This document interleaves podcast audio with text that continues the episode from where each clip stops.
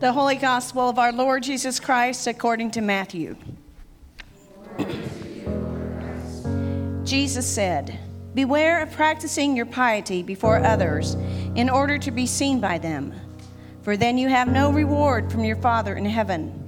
So whenever you give alms, do not sound a trumpet before you, as the hypocrites do in the synagogues and in the streets, so that they may be praised by others. Truly, I tell you, they have received their reward. But when you give alms, do not let your left hand know what your right hand is doing, so that your alms may be done in secret. And your Father who sees in secret will reward you. And whenever you pray, do not be like the hypocrites, for they love to stand and pray in the synagogues and at the street corners, so that they may be seen by others. Truly, I tell you, they have received their reward. But whenever you pray, go into your room and shut the door, and pray to your Father who is in secret. And your Father who sees in secret will reward you. And whenever you fast, do not look dismal like the hypocrites, for they disfigure their faces so as to show others that they are fasting. Truly, I tell you, they have received their reward. But when you fast, put oil on your head and wash your face, so that your fasting may be seen not by others, but by your Father who is in secret. And your Father who sees in secret will reward you. Do not store up for yourselves treasures on earth, where moth and rust consume, and where thieves break in and steal. But store up for yourselves treasure in heaven, where neither moth nor rust consumes and where thieves do not break in and steal. For where your treasure is, there your heart will be also. The gospel of the Lord. Praise to you, Lord Christ. May the words of my mouth and the meditations of all our hearts be acceptable in thy sight, O Lord, our strength and our Redeemer. Amen. Please be seated.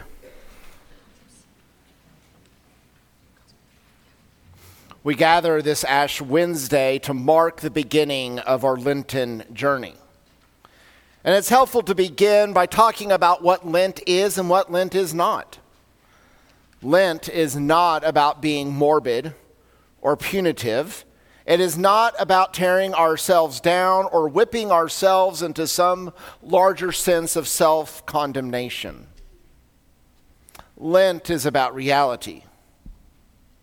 During this Lenten journey, we are invited to examine ourselves, where we have fallen short, and where we have fallen short to repent and return to the Lord, to confess. We're invited to pray and to fast and to deny ourselves things. We are called to read and to meditate upon God's holy word. And we mark this beginning in this, trans, in this journey to the cross by marking foreheads, our foreheads with ashes. Somebody I ran into asked me and said, Why is it that Christians put ashes on their forehead? And I said, Oh, well, that's easy. It's because it's a sign we're all going to die. he said, Oh, that sounds fun. But that's the reality that Ash Wednesday invites us to begin with is that none of us are getting out of this life alive. As a culture, talk about death is something that we avoid. Now, I'm not going to put anybody on the spot here, but I am curious how many of you all have an estate plan. How many of you all have your funeral planned, or have you held off, held off those discussions for another time? We don't have funerals anymore. We have celebrations of life, and people don't pa- die, they just simply pass. Like life is a kidney stone or something. and yet, Ash Wednesday greets us head on and tells us and reminds us that we are going to die. There is nothing more moving or nothing that will bring tears to my eye as quickly as when I go and I mark my children with the sign of the cross and pronouncing that they too will one day die. I recently read an article from the New York Times about a man who had an amazing journey with death. This man's name is B.J. Miller. He was a student at Princeton University, and one night, after a night of drinking and revelry with his friends, they decide that they're going to go and grab a sandwich.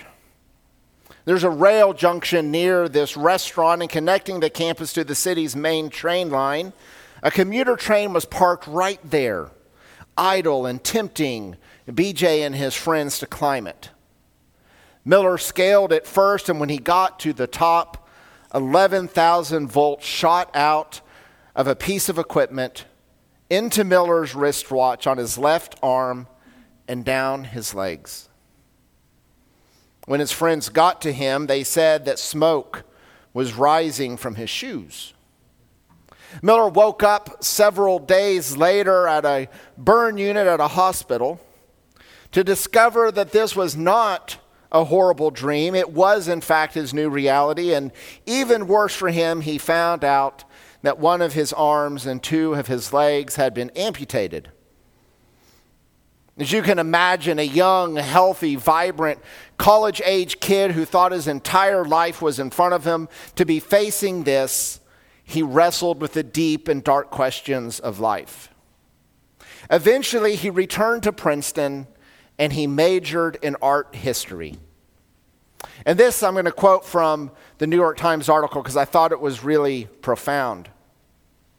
He says that he remembers looking at slides of ancient sculptures in a dark lecture hall, all of them missing arms or noses or ears, and suddenly recognizing them for what they are fellow amputees.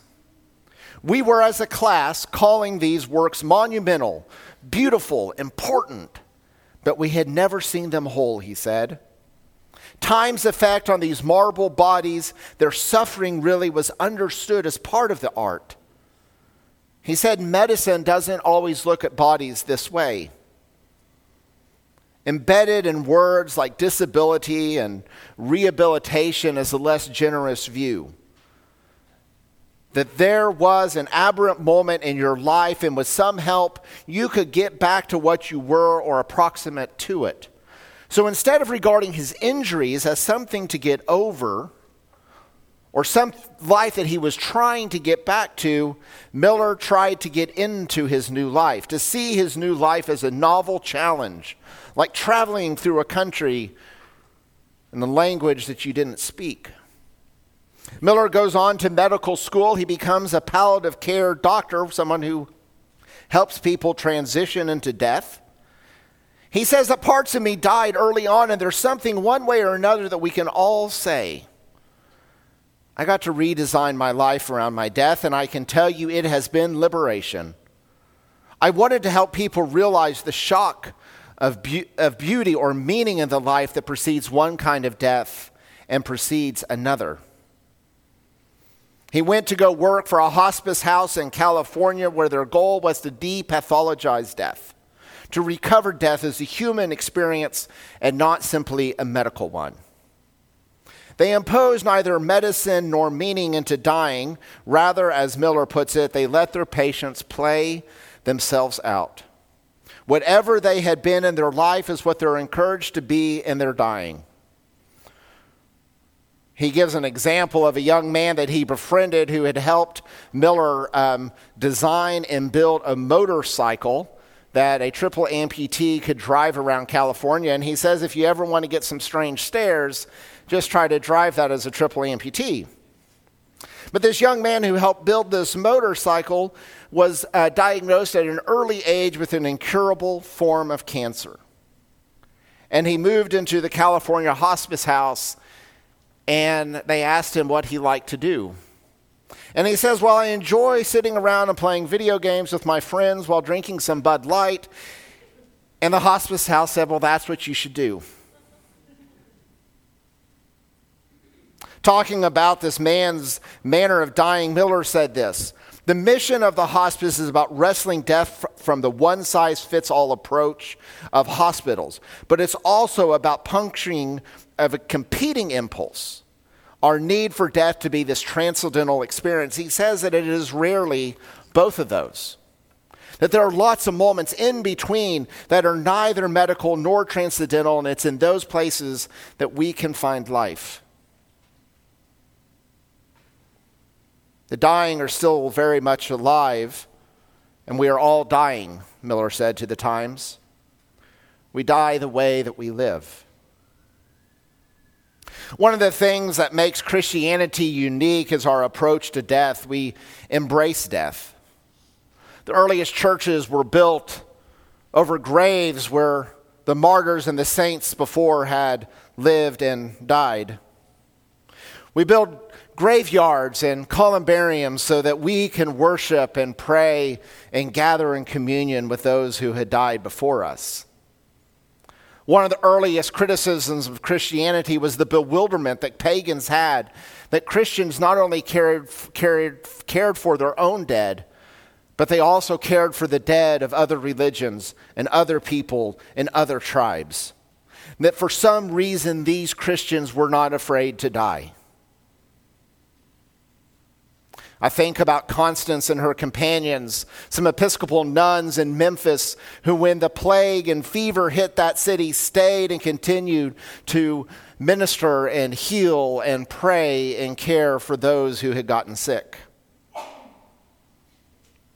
Alexander Schmemann says that death Death is something that has been defeated, and if there is no other hope in Christianity, it is that proclamation that death has been defeated. As St. Paul says, O death, where is your sting? O hell, where is your victory? Jason Micheli, who wrote a book called Cancer is Funny, a book that I buy those who have been diagnosed with cancer because Jason himself had been diagnosed with cancer and he knows that eventually it will kill him. He says the death that should haunt us and the death that should keep us up at night is meeting God and the good that you wanted to do, but you failed to do it, and the evil you did not want to do, but you did anyway. The death that should haunt you is the death you've already died.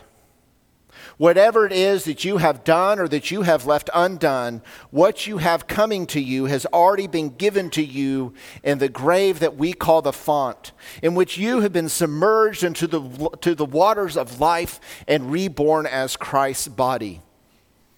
As St. Paul says in one of his letters, the death Christ died, he died to sin once for all. All of the sins. All of the sins Christ died to sin once and for all. Micheli says that this night we smudge our foreheads, not to solicit God's forgiveness for our sins, we smudge our foreheads to celebrate God's once for all forgiveness of them. Amen.